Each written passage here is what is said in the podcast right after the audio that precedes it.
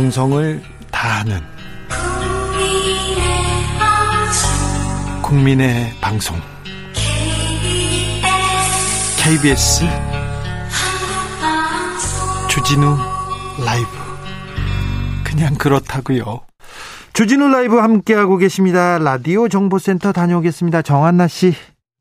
이슈 티키타카 최진봉, 김병민 두 분과 함께하고 계십니다. 저희가 이렇게 라디오 정보센터 다녀오는 길에 무슨 얘기를 할까 궁금하시죠? 아, 이게 더 재밌는데. 주진우 라이브 외전을 언제 한번 보여드려야 되는데요. 네, 그러면 뭐 최진봉 교수님 끝납니다. 인생 끝나요. 그러니까 얘기하면 안 돼요. 네, 안 공개하면 됩니까? 안 됩니다. 김병민 공개하면 안 돼요. 김병민도 끝납니다. 네. 딴 얘기합니다. 네. 중간에 쉬는 시간에. 아니, 그러면 안 됩니다. 자, 김배공님께서 지금까지 검찰은 파렴치한 범죄를 저지른 검사들까지 감싸고 불기소했는데 왜 이성윤 지검장은 예외로 하는지 알고 싶어요. 정말 궁금하죠? 아, 신기합니다. 이이사육님께서는 김학의 씨, 그분 출국하게 놔두지 왜 막아서 이 난리일까요? 그러니까 차라리 그냥 도망가게 두세요 얘기합니다. 자, 김병민 의원님. 네. 아, 김종인 비대위원장은 요즘 어떻게 지내세요? 백신 접종하시고, 아, 했어요? 예, 예, 굉장히 건강하게 잘 지내고 있습니다. 잘 지내. 자, 앞으로 음. 국민의힘은 어떻게 돼갑니까? 자, 일주일, 네. 이주일 이후에, 일주일, 일주일, 그리고 한 달 이후에 국민의힘 좀 이렇게 좀 봐주시는 상황이. 상황이. 음. 당대표도 뽑고, 최고위원도 네. 뽑고, 그리고는 대선 체제로 이게 정비할 거 아닙니까? 네. 유월 십일일이 전당대회거든요. 예. 그때 이제 진용이 어떻게 딱 갖춰지는지를 보고 예. 지금까지는 국민들께서 관망하시는 것 같아요. 네. 사실 보궐선거에서 민심은 분명하게 야, 너네 잘해서 뽑아준 게 아니라 진짜 잘해야 돼. 음. 그리고 문재인 정부가 너무너무 싫은데 차마 옛날엔 뽑기 어려웠지만 대통령 선거도 이제 다가오고 내가 진짜 잘하면 뽑아줄 거니까 한번 해봐. 그렇죠. 라는 걸 보자. 음. 하고 나서 지금 계속 지켜보고 있는 상태인데 뭐가 지켜보면서도 마음에 썩 안 드는 듯한 그 민심들이 그대로 그냥 피부에 와닿습니다. 음. 그래요? 지금 현재. 음. 근데 그게 유월 십일일 전당대회 딱 결과가 음. 나왔는데 음. 전적으로 제 입장에서 말씀을 드리는 건데요. 홍준표 전 대표 복당하고 네. 네. 그리고 과거에 우리가 흔히 알았던 구 자유한국당을 떠올리는 인물들이 황교안. 당의 전면에 음. 쭉 나서게 되고. 황교안 전 대표. 그러면 전 대표. 문재인 전 정부의 대표. 사 년에 완전하게 실망해서 등을 돌렸던 분들이 과연 여기에 대한 기대를 가질 것인가? 음. 그 자리에 장담하기가 좀 쉽지가 않습니다. 네. 그래서 이 전당대회에서 얼만큼 당의 혁신과 쇄신을 바탕으로 기존의 사 점 칠 보궐선거의 민심들을 쭉 끌고 갈 수 있을지가 핵심이어서 지금은 그런 기준을 보고 관망하고 있는 상태니까 결론을 쉽게 내리기는 어려운 상태다. 그러니까 저는 그렇게 생각해요. 지금 이제 김병민 의원이 그 부분을 잘 얘기했어요. 기본적으로 국민의힘이 만약에 옛날에 자유한국당, 도로한국당의 모습을 갖추면 민심 떠날 거라고 저는 봐요. 그건 정말 주의해야 될 부분이라는 생각이 드는데 안타깝게도 지금 흐름을 보면 그렇게 가고 있다는 거예요. 그러니까 김병민 같은 사람이 나서서 대표에 출마하고 변화를 주도해야 된다. 저는 그렇게 개인적으로 생각을 해요. 그렇지 않으면 이 문제 해결하기 어렵다고 저는 보고 지금 현재 일단 파괴를 갖고 있는 초선이나 아니면 새로운 신진 인물들이 이미지를 좀 더 강화시켜서 대표성 대표 그 경선에서 일정 부분 의미 있는 결과를 만들어내야 된다. 최고위원회도 많이 들어가고 그러지 않으면 당이 계속 이렇게 끌려갈 수밖에 없어요. 그러니까 네. 목소리를 낼 수 있는 통로가 없으면 안 되는 거잖아요. 네. 그런 부분에 있어서 좀 신진들, 초선들 이런 분들이 많이 들어갔으면 좋겠어요. 저는. 네, 네, 저기 배현진 음. 최고위원. 아. 그리고 또 이원 예외도 있었네. 예외도 있었습니다. 그다음에 아 예외라뇨. 그다음에 누구 변호사 김소연 변호사 지금 활약하고 있는 김소연 최고위원 나오신다고 하는 것 같은데. 아직까지 누가 어떻게 나간다는 얘기들이 없고 다 하마평만 무성한 음. 상태입니다. 근데 네. 뭐 정치는 가능성이 예술이니까요. 아직 후보 등록도 시작되지 않았으니까 많이들 좀 흥미를 갖고 기대를 갖고 지켜봐 주시면 좋겠습니다. 정치는 가능성의 예술이다. 음. 김병민 당대표 충분히 본인도 가능성이 있는 거지. 지켜보겠습니다. 예. 자, 부동산 세금. 세금 문제가 나라 살림을 세금, 부동산 세금으로 나라 살림 살렸다 이런 보도가 계속 쏟아졌습니다.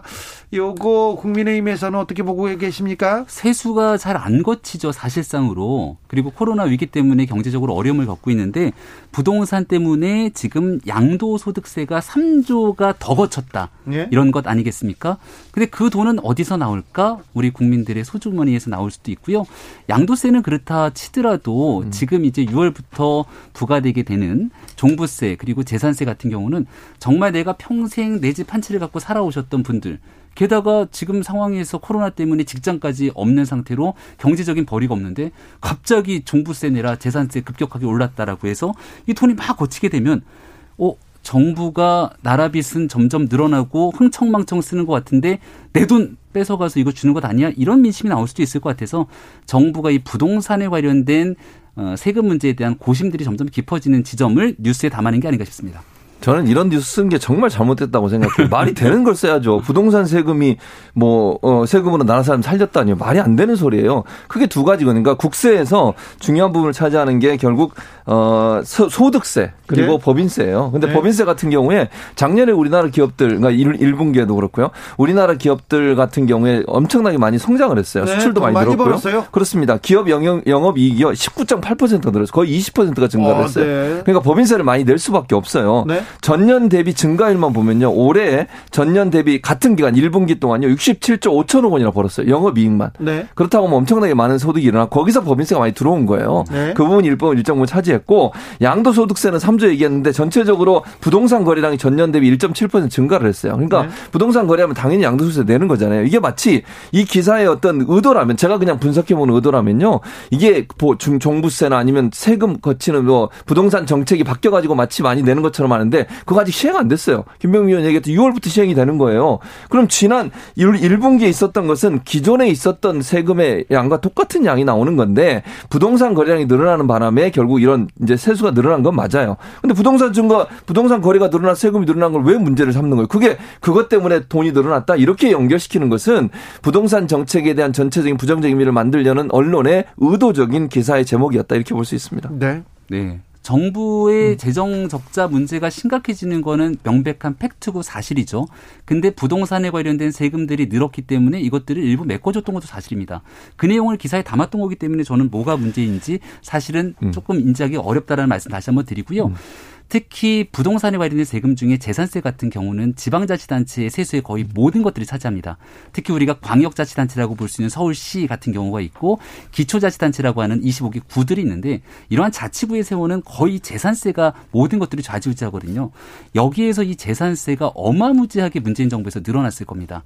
그럼 그 재산세를 통해서 내야 되는 사람들의 재원 부담들이 있을 것이고 결국 정부는 그러한 상황 속에서 여러 가지 어려움들이 있지만 사람들의 그러한 세금을 바탕으로 운영하게 되는 거니까 이러한 내용들에 대한 불 평등 그런 조세 부담에 대한 불만을 갖고 계신 국민들의 마음들이 있는 거라 그런 내용들이랑 다 같이 연결져서 좀 지켜보시는 게 어떨까 싶습니다. 그걸 부추기는 기사를 쓴 거예요. 그 제목을 그렇게 쓰면 안 돼요. 그러면 지금 이제 얘기도 뭐라고 써야 되냐면 네. 법인세나 기업의 음. 실적이 높아져서 세수가 늘어났다 이렇게 쓰는 게 맞아요. 왜냐하면 전체적으로 세수가 늘어나는 많은 부분은 법인세 증가라니까요. 제가 말씀을 드렸잖아요. 전체적으로. 그런데 부동산 세금이 늘어났기 때문에 세수가 늘어났다고 이렇게 몰아붙이는 것은 부동산 정책이 잘못됐다는 걸 부각시키는 의도가 보인다는 거예요. 제 말은. 네. 네. 제목을 그렇게 쓰면 안 돼요. 제목은 가장 중요한 걸 키포인트로 잡아야 되는 거잖아요. 그런데 부동산이 중요 이슈가 아닌데도 이걸 가지고 제목을 뽑았다고 하는 의도가 있다는 것이고 적자를 얘기했는데 적자가 난 게 작년보다 적자폭이 줄어들었어요. 그러니까 작년 일 년 동안보다 적자폭이 줄어들었는데 적자가 난 이유는 뭐겠습니까? 코로나 때문이에요. 코로나 때문에 지금 재난지원금 지급하죠. 우리 소상공인 자영업자는 돈 지급하죠. 구직급여하죠. 어려운 사람들 지금 도와주고 있죠. 이번에 그 세금도요. 유예행과 이번에 들어왔어요. 세수가 들어가지고 하나가 뭐냐면 종합소득세를 자영업자들 같은 경우에 유예를 해줬어요. 작년 말에. 그게 이번 분기에 들어오는 바람이 늘어난 거니까 세수 늘어난 요인은 여러 가지가 있는데 그중에 부동산만 쏙 뽑아가지고 그걸 강조해서 보도하는 것은 언론사의 의도가 명확하게 보인다는 겁니다. 김병민 의원님. 네. 언론 또 전문가니까 또 언론 얘기 나오니까 막 랩을 계속 하시네요. 예. 이건 또 좀 받아주고 가시자고요. 네네. 자 언론 이야기 음. 나와서 말인데 네. 김남국 의원이 추진 중인 포털 알고리즘 공개법. 이건 네. 어떻게 보십니까? 김병민 의원님. 이것 때문에 저 난리가 난 것 아닙니까? 알고리즘 문제 관련해 갖고서는 진인 좋은 산인가요? 그 필자가 알고리즘에 관련해서 얼마나 알고 있는가 등에 대한 언급도 하고 있는 건데 사실은 제가 이 문제에 대해서는 좀 깊이 들여다보진 않았습니다. 네. 관련된 내용은 우리 언론보다 네. 정통하신 우리 네. 최 교수님께서 말씀해 주시죠. 저는 이렇게 생각해요. 알고리즘은 공개해야 된다고 봐요. 근데 공개를 일반인에게 공개하는 게 어려우면 전문가 집, 전문가 단체나 조직 위원회를 만들어서 그 위원회가 검토하게 만들어야 한다고 저는 생각해요. 왜냐하면 이 문제는 잘 생각해 보시면요. 몇 년 전에 이미 전 국민의힘의 전신인 자유한국당, 신한국당에서 이미 문제를 제기했었어요. 얘기했어요. 아, 그럼요. 그러니까 음. 이건 정당마다 이 공정성 문제가 늘 논란이 돼요. 그러면 정말 공정하게 꾸려진 위원회에서 검토해서 문제가 있는지 없는지 확인하면 돼요. 알고리즘이라고 하는 것이 제대로 작동하고 있는지, 구조가 잘 짜여져서 공정하게 기사가 공급되고 있는지 하는 부분 보면 되는 거니까 저는 이건 전혀 문제가 없다고 봐요. 교수님, 그런데 안철수 대표가 음. 전두환 보도 지침인가 하면서 비판했잖아요. 아니, 전두환 보도 지침은요. 보도 이거 하지 마라 해라 이거 지적했던 사람이에요. 가세요 신문사에서 그 전날 보도 나오지 않은 거 쏙 빼가지고요. 그 기사를 못 내게 했던 사람이 이게 어떻게 알고리즘 공개하고 무슨 연관이 있습니까? 그리고 포털은 언론사가 아니라고 얘기하잖아요. 포털은 다른 언론사에서 제공한 언론의 기사를 뭘 먼저 올릴 거냐 늦게 내릴 거냐 늦게 공급할 거냐 이것만 정하는 거예요. 그런데 무슨 보도 지침 얘기하는 건 전혀 맞지 않습니다. 이거는. 네. 이거는 드루킹이 와갖고 좀 얘기해 주셨으면 좋겠네요. 드루킹이요? 네.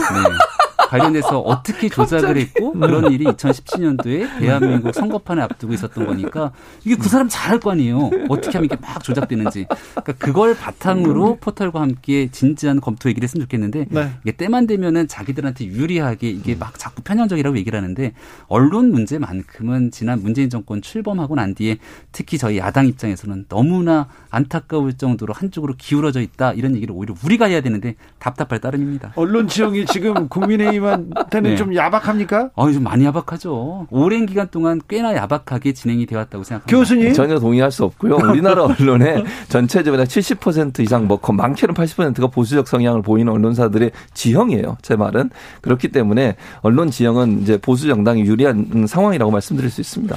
이슈 티키타카 여기서 마무리하겠습니다. 언론 얘기 나오면 뭐 삼 박 사 일 해도 부족한데 최진봉 교수님 혼자 다 할 거니까 김병민 위원님하고 저하고는 그냥 쳐다만 보자고요. 자, 오늘도 감사했습니다. 최진봉, 김병민 두 분 감사합니다. 감사합니다. 네, 고맙습니다. 정치 피로, 사건 사고로 인한 피로, 고달픈 일상에서 오는 피로. 오늘 시사하셨습니까? 경험해보세요. 들은 날과 안 들은 날의 차이. 여러분의 피로를 날려줄 저녁 한 끼 시사 추진우 라이브.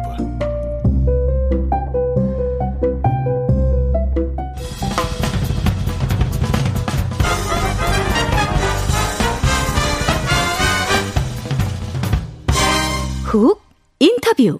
훅 인터뷰 이어가겠습니다. 이천이십이 년 삼월 구일 수요일 이십 대 대통령 선거가 열리는 날입니다. 이제 대선이 십 개월 앞으로 다가왔습니다. 정치권에서 대권, 도전 그리고 대선 캠프 막 꾸려지기 시작했습니다. 낡은 정치 부수겠다.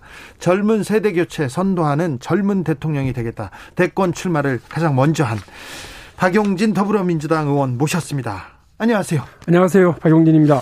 오늘 왜 박용진이 대통령이 돼야 되는지 이렇게 얘기를 들어보고자 모셨습니다. 출마의 변 부탁드리겠습니다.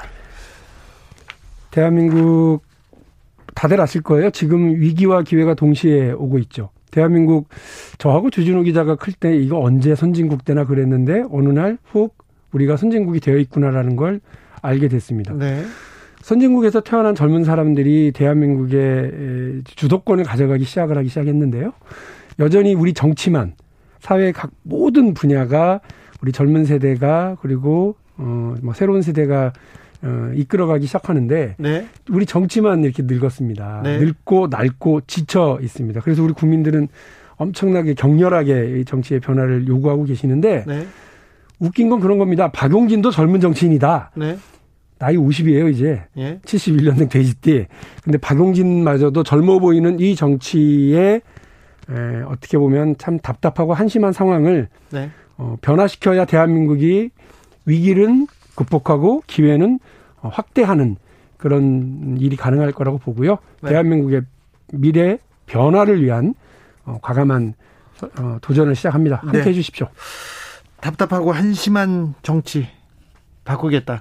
민주당 답답하고 한심합니까? 다른 후보들 좀 답답하고 한심합니까? 민주당 역시 마찬가지죠. 국민들이 볼 때는 민주당, 국민의힘을 크게 나눠서 보지를 않고 계시고 예. 우리 정치 전체를 봐요. 네. 자, 지금 박용진을 제외하고요. 네. 민주당에서 나오실 거다라고 이야기되는 분들. 이낙연, 쭉, 정세균, 이재명. 쭉 떠올려 오십시오. 쭉, 쭉. 네. 지난 십 년 동안 대한민국에서 대통령 후보들 이셨거나 네. 대한민국 정치를 주도해오던 주류 정치인들이셨습니다. 네. 이분들이 지금 낡고 지친 우리 정치에 일정한 책임이 있는 사람이거나 세력을 대표했거나 그러시다고 저는 생각을 합니다. 네. 국민들은 이렇게 뻔한 인물로 뻔한 구도로 어, 민주당이 가게 되면 뻔한 패배한다 이렇게 보고 계십니다. 예. 새로운 인물, 새로운 비전, 새로운 구도를 만들어낼 자신감 있는 젊은 정치인 박용진이 이, 이 답답한 정치, 답답한 민주당의 변화를 만들어내도록 하겠습니다. 어, 뻔한 인물로는 뻔한 패배 얘기했습니다. 사칠 재보궐선거에서 민주당이 패배했습니다. 지금 대선이 바로 열린다면 민주당이 지겠죠? 어렵다고 봅니다. 솔직히 말씀드립니다. 예. 네. 어, 다음 달에 열려도 어렵죠? 마찬가지입니다. 자, 그러면 십 개월 안에 무슨 변화를 이렇게 내야 되는데 특별히 이공삼공 청년들이 어, 이탈했어요. 어, 마음을 주던 민주당한테 등을 돌렸습니다. 자, 이걸 극복해야 될 텐데 박용진은 어떻게 청년 세대의 마음을 되돌려 놓을 겁니까? 이공삼공이 특별히 어디 별나라에서 오신 분들이 아니에요. 네? 그리고 우리 주 기자님 말씀하신 것처럼 지난 몇 번의 선거에서는 민주당에게 압도적인 승리를 남겨준 세대입니다. 총선에서도 그랬고요. 그랬습니다. 지방선거에서도 그렇고 대통령 선거에서도 그랬습니다. 네? 그런데 이들이 변화한 것은 뭐냐면 민주당이 민주당에 대한 태도가 변해, 변한 건 뭐냐면 민주당이 약속했었던 것을 지키지 않는다고 생각하는 거잖아요. 예, 예. 민주당한테 기대를 걸었을 것 아니겠습니까? 네. 과거 회기적인 야당, 과거 회기적인 박근혜 세력 여기와는 다르게 하겠다고 이야기를 했었기 때문에 지지를 하고 힘 보적하다고 그러니까 계속해서 몰아줬는데 지금 하겠다고 했던 뭐 일자리, 경제적인 경제적인 어려움을 이겨내기 위한 노력 이런 것들 잘 못했다고 판단하는 거죠. 예. 그리고 또 한편에서는 변화의 어떤 상징들. 사회 개혁에 대한 문제들 이런 부분에서도 제대로 집중하지 못하고 성과를 못 내고 있는 것 아니냐. 그리고 자기들 관심 있는 일만 하는 것 아니냐라고 하는 호된 질책이라고 생각합니다. 네. 우리 국민들 다 마찬가지로 먹고 사는 문제 되게 중요합니다. 예. 앤드, 가장 중요하죠. 앤드 우리 이공삼공 같은 경우는 더 그렇습니다. 왜냐하면 살아나가야 될 시간이 많고 세월이 길기 때문에 어떻게 해야 내가 안정적으로 소득을 유지할지 어떻게 해야 내가 이십 년 삼십 년 뒤에 안정적인 노후를 유지할 수 있을지 어떻게 하면 내 집 마련하고 내 차 마련하고 결혼해서 아이를 키울 수 있을지. 이게 국민 행복이거든요. 네. 국민들의 상식, 국민들의 소박한 바람 이런 것들을 실현시켜주기 위해서 박용진이 행복국가라고 하는 비전을 제시하고 이걸 하는데요. 네. 그거 그렇다면 뻔한 겁니다. 행복국가를 아, 위해서는. 예, 아까 말씀드린 것처럼 우리 이공삼공 세대들이 젊은, 세, 젊은 사람들이 자신의 미래를 계획할 수 있는 안정적인 소득 그리고 안정적인 자산을 형성할 수 있도록 제도화시켜주고 마련해줘야 되는 겁니다. 근데 이렇게는 안 하고 일억 줄게요. 뭐 삼천만 원 줄게요. 네. 천만 원 줄게요. 이렇게 얘기하는 거 너무 낡은 방식이라고 저는 봐요. 네. 예전에 우리가 십 년 전에 무상급식 프레임으로 정치를 한번 바꿔본 적이 있거든요. 정치판을. 네. 예. 그래서 이른바 보편복지라고 하는 쪽으로 쭉 우리 사회의 변화를 만들어 온 거 저는 훌륭했다고 봅니다. 근데 네.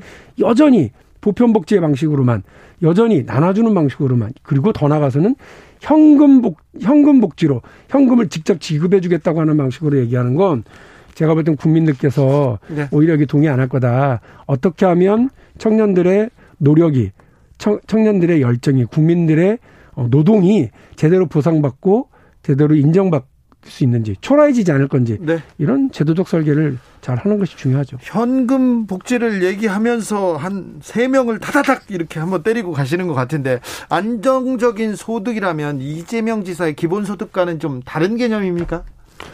저는 아, 그 윤석열 그 전 총장이 말이죠. 뭐 네. 교수님 한 분 만나고 나서 유레카 한 거잖아요. 유레카. 어? 새로운 사실을 알았다. 좋은 일자리를 많이 만드는 것이 청년 정책이다. 네. 뭐 그런 얘기를, 아, 이 양반이 왜 이러시나. 그런 얘기를 할 때가 아니에요. 지금 대한민국에, 그, 그, 아마 그분 머릿속에 좋은 일자리다 그러면, 어, 정년 일자리, 장기적인 고용 안정이 되는, 그리고 뭐, 대기업 정도의 일자리나 공무원 같은 일자리, 이런 거 생각하셨는지 모르겠는데요. 네. 대한민국에 지금 플랫폼 노동자가 오십만 명. 그 이른바 배달 노동자들만 해도 또 새로운 노동자들 형태가 삼십만 사십만 뭐 이렇게 된다는 거 아닙니까? 근데 이분들을 그러면 초라한 일자리로 비칠 게 아니라 네. 이런 노동자들이 이런 일을 하시는 노동자들이 어 제대로 된 보상을 받고 또 사 대 보험이라고 하는 안정적인 어떤 안전망 속에 들어와서 본인의 삶을 이렇게 기획하고 할 수 있도록 해야 된다고 봐요. 네. 우리가 옛날에 생각했었던 좋은 일자리, 그거 이제 그 뭐 정년이 보장되는 그런 일자리 이제 거의 없습니다. 또 공무원하고 아주 일부 대기업, 대기업도 사실은 뭐 사십 대면 다 나가라 뭐 이런 분위기 아니에요? 예. 평생의 직업을 세 번 네 번 바꿔야 되는 시대. 그리고 한 번에 두 번, 두 개, 세 개의 잡을 갖는, 네. 투 잡, 쓰리 잡을 갖는 그런 시대라면, 이, 그, 기본적으로 이 노동, 다양한 형태의 노동이 사회 안전망으로 들어올 수 있도록 하는 사회적인 합의, 타협, 이런 걸 만들어내는 노력이 필요한데, 법대로 하라를 주장하셨던 윤석열. 이분이 법도, 법도 만들어지지 않아, 않아 있는 이런 사회적 사각지대의 노동을 어떻게 안전망으로 끌어들일 수 있냐. 그거는 그야말로 정치의 새로운 기술이거든요. 네. 그런 그런 부분들이 아니라 아 좋은 일자리 많이 만드는 게 청년 대책이다 이렇게 얘기하시는 건 하나만한 말씀을 하신 것밖에 안 되고요. 네. 이재명 지사의 기본소득 깜짝 놀랐잖아요. 그 뭐 월 사만 원, 팔만 원 이렇게 주는데 뭐 이십오조, 오십조 어 이렇게 한다 이렇게 얘기를 하셨는데 이십오조, 오십조가 새로운 그 증세 없이 가능하다 이렇게 얘기하신 거 아니에요? 기존에 이제 세출 조정 잘하고 예. 어 이렇게 하면 된다 이런 말씀이셨는데 그러면 우리 문재인 정부가 그 뭐 이렇게 돈을 좀 함부로 잘못 쓰고 있다 이런 얘기이신지도 모르겠어요. 네. 저는 그렇지 않다고 생각합니다.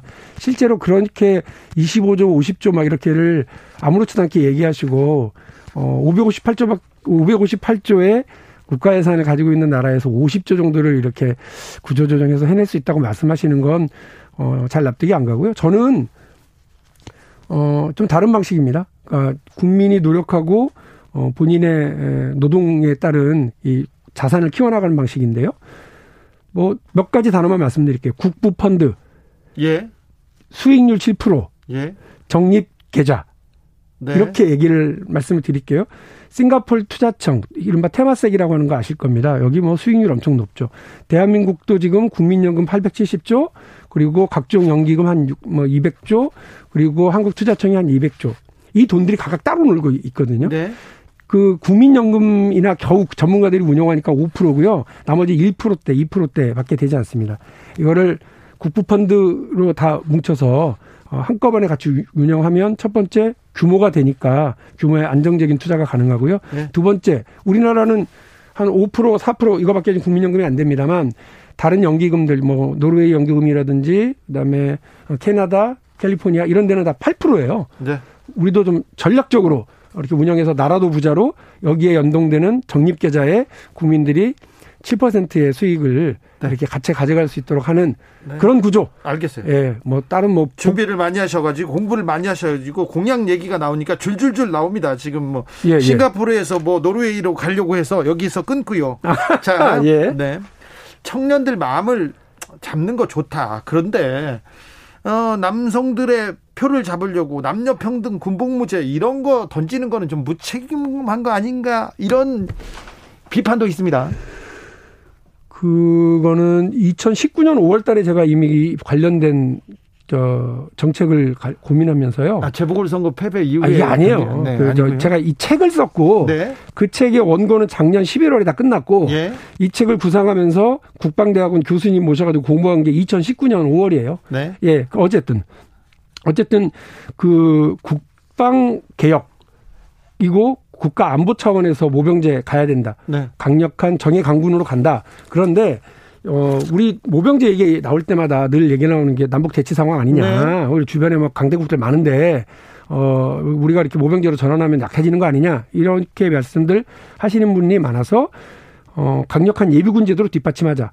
그런데 우리 군대 갔다 오신 분들 압니다만 논산훈련에서 사주 훈련으로 끝나잖아요. 네. 그리고 뭐 오주나 육주 정도 되는 후반기 교육으로 또 하잖아요. 그래서 저는 사십일에서 최, 최장 백일 정도 하는 기초군사 훈련을 로 국민의 국방 의무는 끝낸다. 그리고 모병제를 중심으로 한 국가 운영하고 유사시에 팔백만, 천만 이렇게 예비군이 강력하게 동원될 수 있는 나라로 구축하고 국방에 대한 새로운 개혁과 모범답안을 만들어 나가야 된다. 이렇게 말씀을 드리는 겁니다. 네. 그러니까 뭐 이십 대 남자들의 마음을 사기 위한 얄팍한 표계산 그런 거랑 아무 네, 관심 없어요. 알겠어요. 네.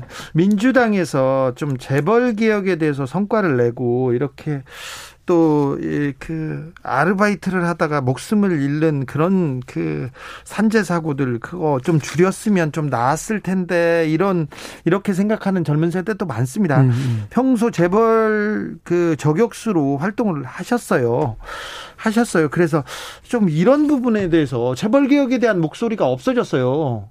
그 부분에 대해서는 어떻게 보십니까? 그리고 어, 이런 목소리는 없어지고 이재용 삼성전자 부회장 사면론만 계속 활활 타오르고 있는데 이런 지점은 어떻게 생각하시는지요? 그런데 실제로 문재인 정부 들어서서요. 우리 사회에서 경제민주화, 재벌기업 경제민주화에 대한 얘기가 나올 때마다 제기됐었던 되게 많은 제도적 변화를 문재인 정부에서 지난번 상법 개정안 그다음에 공정거래법 개정안을 통해서 이뤄낸 건 사실이에요. 많이 갔습니까? 예, 근데 물론 한 칠십 퍼센트? 네.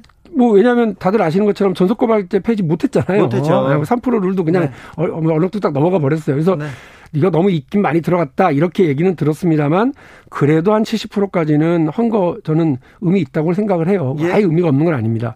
그리고 어, 이런 거 계속 해나가야죠. 그러니까 앞으로도 재벌개혁 경제민주화라고 하는 우리 사회의 경제적 룰을 글로벌 스탠다드 여기에 네. 맞춰서 할 수 있도록 하는 것은 박용진이 대통령이 돼서 더, 더 그 관료들을 더 움켜쥐고 관료들과 싸워가면서라도 그걸 만들 거라고 말씀드리고요. 네. 이재용 삼성전자 부회장을 그 이렇게 그 저 사면에 하자라고 요구하시는 경제 오 단체분들 네. 노동자들이 이만큼의 파업이라도 하면 불법 파업이다. 법을 엄정하게 세워라. 네. 법의 원칙, 법의 얘기하죠. 원칙 이렇게 얘기하시던 분들 아닌가요? 예. 그 법의 원칙 어디 갔는지 잘 모르겠어요. 네. 그분들은 그, 그 돈 있고 힘 있고 빽 있는 사람들의 법은 그 강자 앞에서는 굽어지고 약자 앞에서는 빳빳한 네. 이런 이런 법인가요? 그래서 저는 법의 원칙에 따라서 이 문제에 대한 판단을 하셔야 된다, 대통령께서. 네. 그리고 지난번에 대통령이 하신 말씀은 풀어주겠다, 이런 사면하겠다라고 하는 입장보다는 원론적인 입장이다. 뭐 저는 그렇게 받아들입니다. 네. 칠구이호님께서 요즘 용진영이 대세입니다. 네. 유통은 정용진, 정치는 박용진. 아, 감사합니다. 자, 음. 아, 대선 이거 짧, 짧은 거 하나만 물어볼게요. 대선 네. 경선 연기해야 된다 이런 연기론 나오는데 이거는 어떻게 보십니까? 피파가 어떻게 그 경기 룰과 대회 일정을 잡든 간에 네. 선수 네. 손흥민은 골을 넣는 게 우선이죠. 네. 저 사실은 그래서 어, 당의 지도부가 알아서 할 문제라고 저는 보고요. 예? 제가 여기에 대해서 뭐 왈가왈부하는 것 자체가 별 의미가 없다. 네. 대신 박용진이 오월 구일 날 어, 젊은 정치인으로서 세대 교체를 얘기하고 시대 교체를 얘기하고 시작한 건 구월 십일로 예정되어 있는 당의 그 일정에 맞춰서 저는 시작을 한 겁니다. 네. 네. 어찌 됐건 혼자서는 뭐 묵묵히 가겠다. 근데 왜 연기를 연기를 이야기하는 쪽은 좀 왜 그럴까요? 원칙이 정해져 있는데 절차가 이렇게 정해져 있는데. 근데 이게 누구 유불리 때문에 이렇게 한 뭐 제기되는 거라 그러면 저는 잘 동의 안 되고요. 예. 일반적으로 뭐 그런 것들은 뭐 예를 들면 박용진이 구월 십일 날 대선 후보가 됐어요. 네. 그러면 구월 십일, 시월, 뭐 십일월, 십이월 저쪽 후보 정해질 때까지 혼자 이제 두드려 맞는 거 아니냐, 네. 검증상에 올라가는 거 아니냐는 건데요. 네. 글쎄요, 뭐 그 그런 면에서 우리가 불리할 수도 있겠다 싶긴 합니다만. 네. 검증을 삼 개월 당하나 사 개월 당하나 네. 어, 저는 뭐 비슷하다고 생각을 하고 네. 또 하나는 미국 대통령 선거는 근 이 년 전부터 시작을 해요. 근데 우리는 지금 오늘 양승조 지사 이제 선언하셨으니까 이제 겨우 두 명이에요. 여야 합쳐서. 네. 국민들 앞에 솔직하게 얘기하고 검증대 위에 올라와서 어떤 정책적 준비가 되었고 대한민국의 미래를 위해서 뭘 할 수 있다라고 솔직하게 말씀드리고 하셔야지 이리저리 자꾸 눈치 보고 시간 늦추고 이렇게 일정 늦추자고 얘기하고 그러면 안 된다고 생각합니다. 자, 대선 출마를 선언했습니다. 이게 당선돼야 될 텐데 당선 가능성을 어떻게 보는 건지 최민희 전 의원이 이런 얘기를 하신 적이 있어요. 국민의힘이, 국민의힘에서 초선 당대표가 되는 것은 박용진이 민주당 대권 후보가 되는 것만큼이나 어렵다. 이렇게 이렇게 얘기했습니다. 자, 박용진이 아, 민주당 대권 주자가 됩니까? 되기 위해서 넘어야 될 산은 뭡니까? 이천이 년 대선 일 년 전에 이 퍼센트도 안 나왔던 노무현 대통령에게도 그런 조롱이 많았죠. 예. 최민희 의원이 더 잘하실 거예요.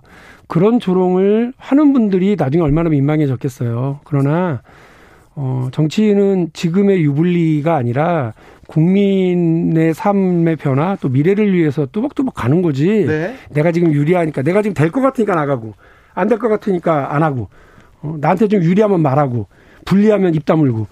저는 그거는 올바른 정치가 아니라 생각하고 오, 단단하게 가겠습니다. 근데 왜 박용진이 필요합니까? 대한민국의 변화, 네. 대한민국의 미래를 위해서 박용진입니다. 지금 대한민국 정치를 변화시키는 들썩들썩하는 에너지 네. 누가 뿜어낼 수 있습니까? 지금 여러분 머릿속에 쭉 떠올리고 있는 후보들 중에서요. 해보겠습니다. 쉽지 않은 일인 거 알고요. 또 박용진의 아직 미미한 존재감, 낮은 지지율 때문에 많은 어려움 있는 거 제가 그걸 왜 모르겠습니까? 그러나 말씀드린 것처럼 변화가 필요한 것에 에너지를 부여하고 민주당에게 꼭 필요한 역동성 만들어 나가는 들썩들썩하는 경선도 만들고요. 네. 정치 대파란을 한국 정치 대파란을 한번 일으켜 보겠습니다. 기대해 주십시오. 대권에 출마한 박용진 의원 만나봤습니다. 감사합니다. 네, 열심히 하겠습니다. 감사합니다. 교통정보센터 다녀오겠습니다. 오수미 씨.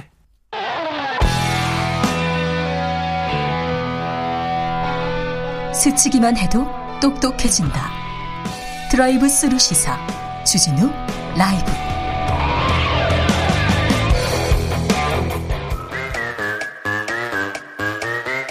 모두 정숙해 주십시오. 재판 오 분 전입니다. 재판부 입장하고 변호사들 들어왔습니다.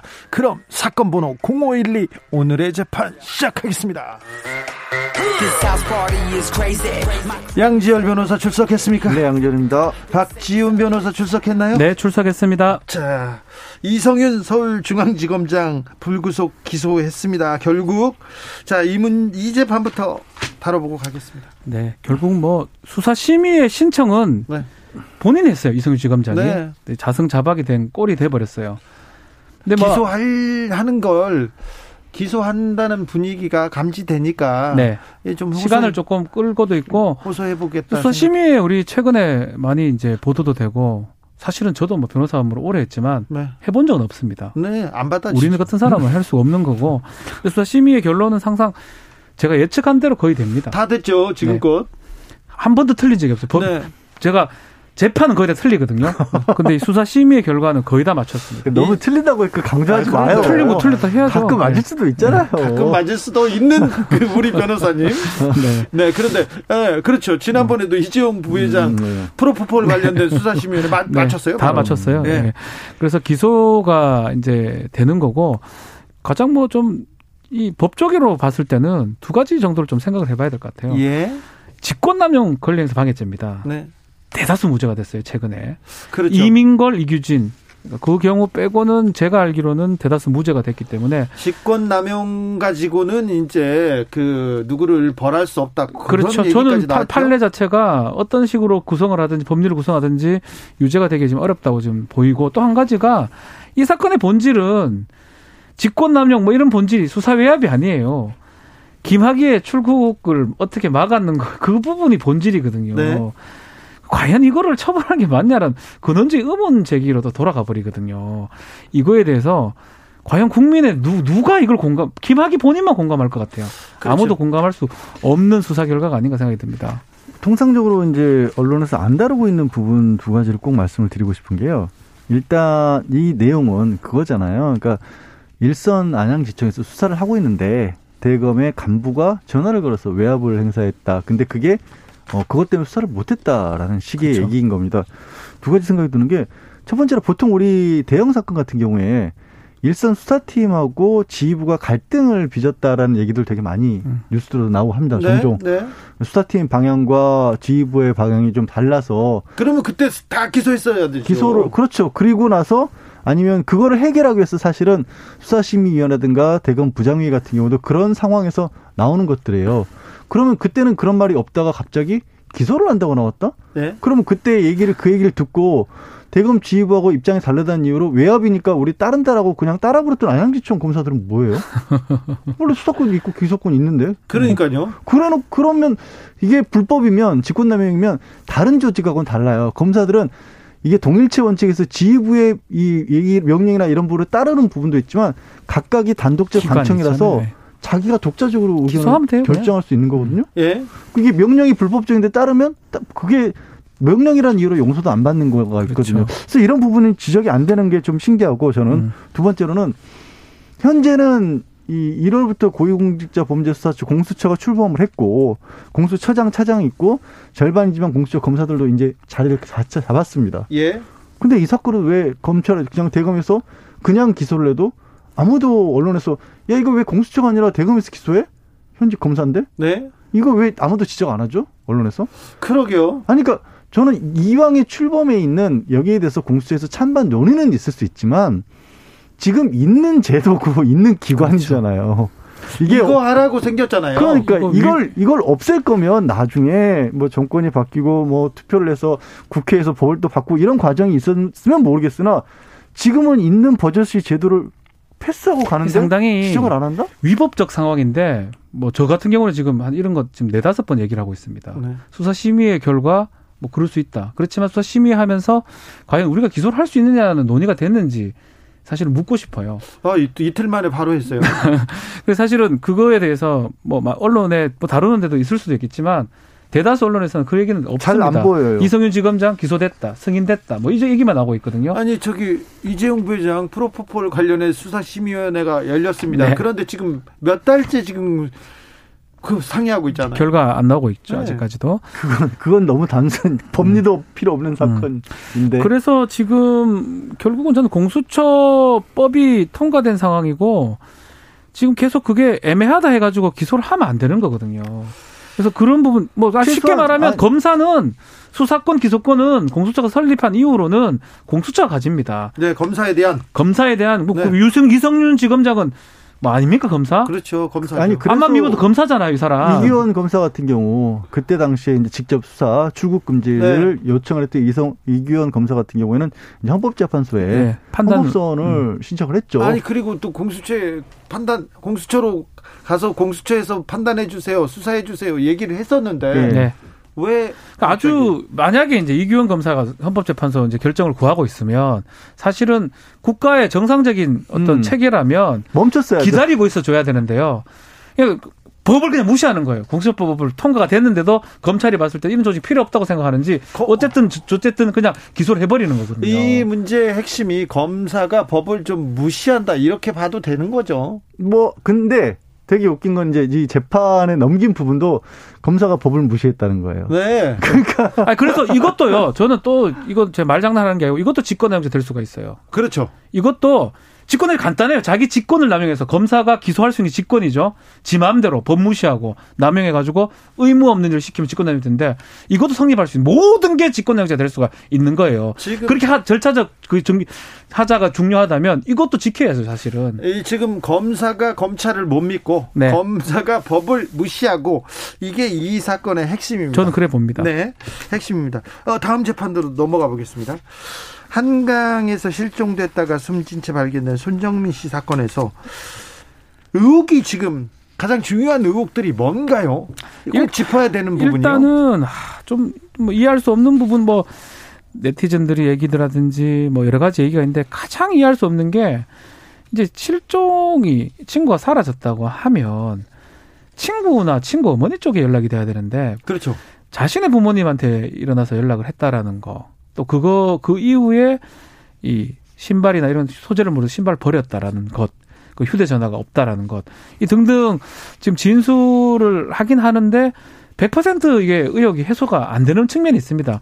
저는 사실은 그런 부분들은 뭐 유가족들은 당연히 의혹을 제기를 할 수 있는데 네. 좀 가장 좀 저는 개인적으로 조금 좀 못마땅하거나 좀 좀 어렵고 두려운 부분은 걱정스러운 거죠. 어, 걱정. 언론이 너무 앞서가는 게 아닌가. 저희도 지금 언론 역할을 하는 건데 확인되는 것만 이제 보도가 돼야 되는데 이 네티즌들하고 우리 네티즌 수사대하고 경쟁하고 있는 것 같습니다. 아니 그러니까요. 지나가다가 어떤 지나가다가 버려진 휴대전화를 들고. 하나 들고 이거 발견했다고. 그거가 발견이 된 게 아니었는데 결국은 남의 거죠. 네. 타인의 거였는데 그거인 것처럼 보도가 아니 연일 그날 바로 됐습니다. 사실은 상당히 무서운 일이고. 언론에 이거는 이, 이 가십, 그 항색 저널리즘 같다는 느낌 많이 들거든요. 네, 이게 뭐, 어, 시대가 워낙 속보, 그러니까 인터넷으로 실시간으로 뉴스가 올라가는 시대여서 그런지 모르겠지만 어, 몇 시간만 기다리면 다음 후속 보도가 정정될 수밖에 없는 상황인데 그런데도 그러니까, 그런데도 일단 내고 보는 거거든요. 네. 문제가 하루 종일 뉴스를 안 보시는 분들도 많잖아요. 예. 그러면 아침에 잘못된 뉴스를 보신 분은 그냥 잘못된 뉴스가 머리에 계속 남을 수도 있어요. 잘못하면. 그렇죠. 아, 그럴 수 있죠. 그래서 언론이 이런 부분도 특히 이제 의혹이 많은 사건일수록 조심해야 되는데. 그렇죠. 이런 사건일수록 어, 천천히 더, 가야 더 되는데. 그래서 이 부분이 자칫 물론 법적으로도 명예훼손이라든가 이런 소지도 있고 더 공적인 언론의 기능으로 봤을 때도 별로 온당해 보이진 않아요. 그러니까 저는 저도 뭐 수사를 하고 우리 변호 업무를 하지만 모든 사건에서 백 퍼센트 의혹이 이제 해소되는 경우가 드뭅니다. 그렇죠. 항상 의문점이 생길 수 있고 하는데 그렇죠. 그 의문점에 유족이나 뭐 일반인이 제기하는 거는 뭐 두째 치더라도 언론이 앞장서 가지고 그 의문점을 제기한다라는 건 네. 사실은 그 의문점을 해소하고 확인시켜 주는 게 언론의 역할이거든요. 팔오팔팔님이 네. 경찰이 그리 만든 거예요. 네, 그것도 있죠. 뭐 한편으로 그런 부분도 있을 수 있습니다. 이런 게 있어요. 경찰의 수사에 대해서도 사후적으로 봤었을 때 아쉬워 보이는 분이 있죠. 근데 네. 성인 남성이 실종이 되면 당장 범죄수사처럼 강제수사에 착수할 수 있는 근거도 없어요. 네, 맞아요. 그거는, 그러니까 왜 그때 바로 압수수색 안 해서, 아쉽죠. 저도 음, 아쉬워요. 근데 아쉽죠. 그럴 수 있는 근거는 없어요. 음. 무조건 할 수는 네. 없는 거예요. 자, 알겠습니다. 다음 재판으로 넘어가겠습니다. 국민 천육백여 명이 집단 소송을 제기했습니다. 조국 전 장관 때문에 구안화사가 왔어요. 우울증이 왔어요. 살인 충동을 느껴요. 아니, 자살 충동까지 느껴요. 이렇게 얘기하는데 이 소송 어떻게 보십니까? 퍼포먼스입니다. 소송이 아니고 정, 정치적 퍼포먼스로 보는 게 맞는 것 같고요. 네. 이래 따지면 모든 게 소송의 대상이 될 수가 있습니다. 네. 만약에 반대 진영이 있다면 윤석열 총장의 모습도 이렇게 스트레스를 줄 수 있는 거고요. 아, 그렇죠. 진영 논리에 따라서 네. 뭐 당연히 뭐, 뭐 지금 예입니다. 당 대표라든지 이런 사람들이 스트레스 줄 수도 있는 겁니다. 그렇기 때문에 법적으로 사실은 의미 있는 거는 민사 소송은 딱 하나예요. 돈을 구하는, 금전적 배상을 구하는 게 민사소송이기 때문에 네? 이게 지금 천육백 명이 일 인당 백만 원씩 구하고 있는데 네. 뭐 이게 인용될 가능성은 전 없고 된다 하더라도 아직 극히 미미하게 되겠나요? 될 수도 있어요? 저는 안 된다고 보는데요. 근데 그 전에 이런 말씀을 좀 드리고 싶어요. 이제 조국 전 장관을 둘러싸고는 워낙에 의견 충돌이 강하게 있습니다. 사실 뭐 옹호하는 쪽도 있고 비판하는 쪽도 있지만 옹호하는 측이라 비판하는 척이나 확정이 된 명확한 사실을 가지고 좀 얘기를 했으면 좋겠는데 네.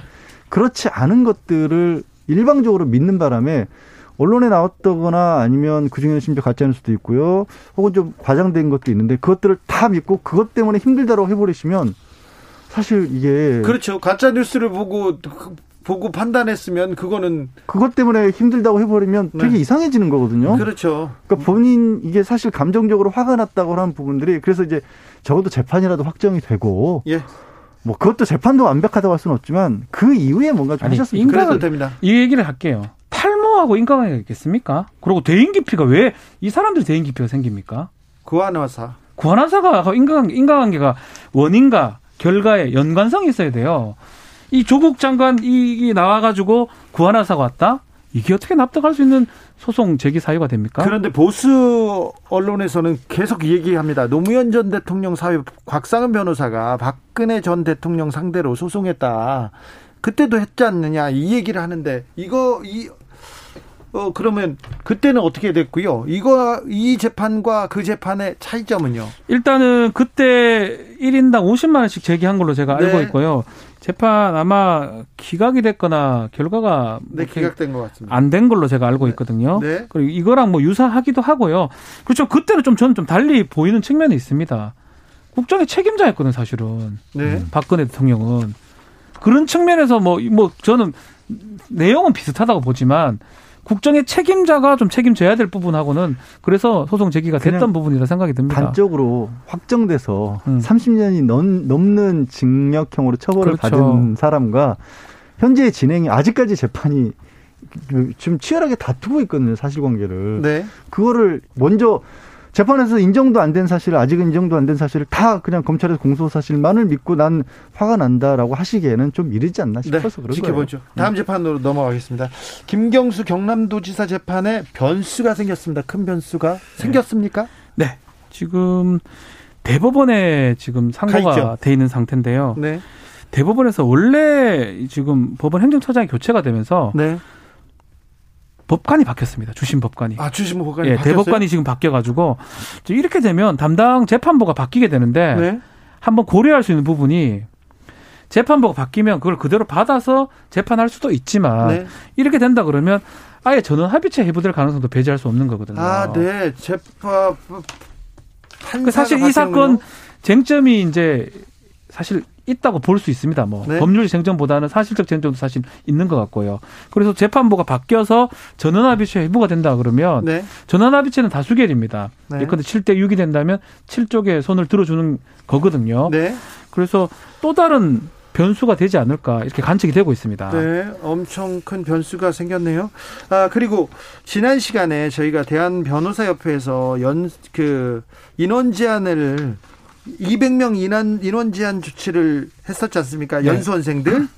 그 갈등은 어떻게 해결이 되고 있습니까? 지금 아직도 해결이 안 되고 있어요. 그러니까 사실 이제 변호사 숫자를 네. 변호사 협회라든가 이제 기존 뭐 활동하고 있는 분들이 숫자를 좀 줄여야 된다, 너무 많다라는 요구가 있었고 법무부와 네. 그 부분에 관해서 갈등 관계가 있었는데 그게 사실 이 숫자를 줄인 게 아니라 이미 변호사로 나온 연수를 받아야 될, 법적으로는 변호사 신분을 획득한 사람들이 활동을 할 수 없도록 막아버리는 방법이 예, 지금 이거야말로 진짜 말이 안 되죠. 이건 되게 황당한 상황이에요. 그러니까 천칠백 명 가량이 변호사 자격증을 땄는데 그렇지만 변호사로 활동하려면 연수를 받아야 되거든요. 네. 근데 연수를 못 받게 해서 숫자를 인위적으로 줄여버린 거예요. 그래서 이게 어떤 식으로 이걸 이게 이 중간에 이게 학생들이라든가 이게 그냥 국민들의 희생이 돼서는 안 되잖아요. 네. 해결을 하더라도 이 방법은 저도 이 아닌 것 저희는 같습니다. 저희는 뭐 좀 뽑으려고요, 실무. 네. 저희라도. 그래요?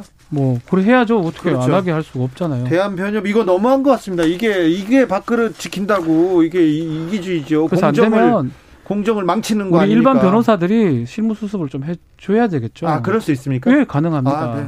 아, 저 두 변호사님들이 저는 진짜 실제로 공고를 했습니다. 아, 네, 네. 어, 훌륭하십니다. 네. 국정농단 사건으로 정신적 피해를 입었다면서 곽상은 변호사가 박근혜 전 대통령 상대로 낸 소송에서 원고 패소했죠. 네. 원고 패소했습니다. 맞습니다. 네. 재판 오 분 전 여기서 마치겠습니다. 양지열 변호사님, 박지훈 변호사님, 오늘도 감사했습니다. 네, 고맙습니다. 오늘도 수고하고 지친 자들이여 여기로 오라. 이곳은 주 기자의 시사 맛집 주토피아 주진우 라이브.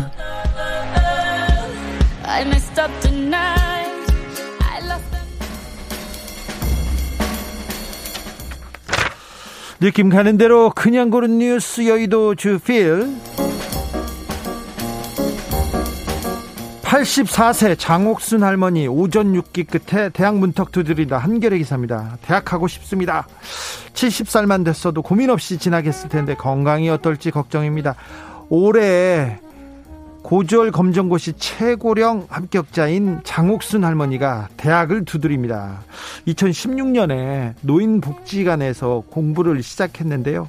두 아들 대학 공부시켰는데 배움 짧은 게 다 허전했대요. 그래서 공부를 시작해서 중학교 검정고시 그리고 고등학교 검정고시를 패스하고 대학을 노리고 있다고 합니다. 훌륭합니다. 존경스럽습니다. 나이는 숫자에 불과합니다. 꿈꾸지 않고 도전하지 않으면 그게 노인이에요. 지금 팔십사 세 됐다고요? 아, 청춘 청춘 장조, 장옥순 할머니의 대학 입시 도전을 응원합니다.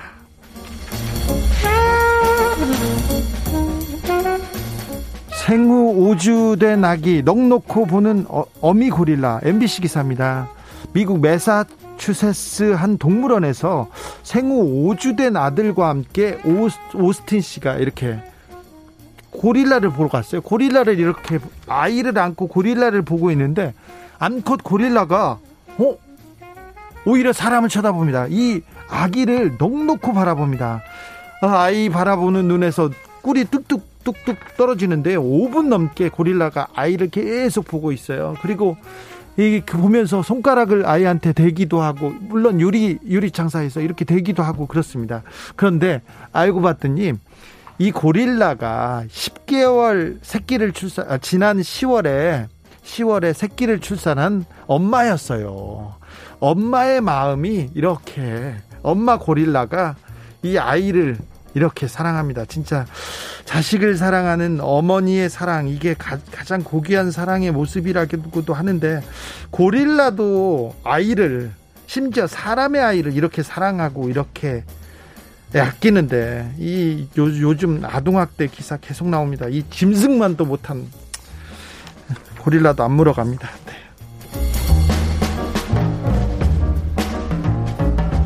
네덜란드 운안에 물고기 통행 도와주는 물고기 초인종 케이비에스 기사입니다. 네덜란드는 운하가 많죠. 그래서 운하가 시내로 이렇게 흐르는데, 아름다운 운하 도시에 이게 수문이 닫히면요, 물고기들이 갇혀서 이동을 못한답니다. 그래서 시 당국에서 어찌하지 어찌하지 하다가 아이디어를 하나 냈습니다.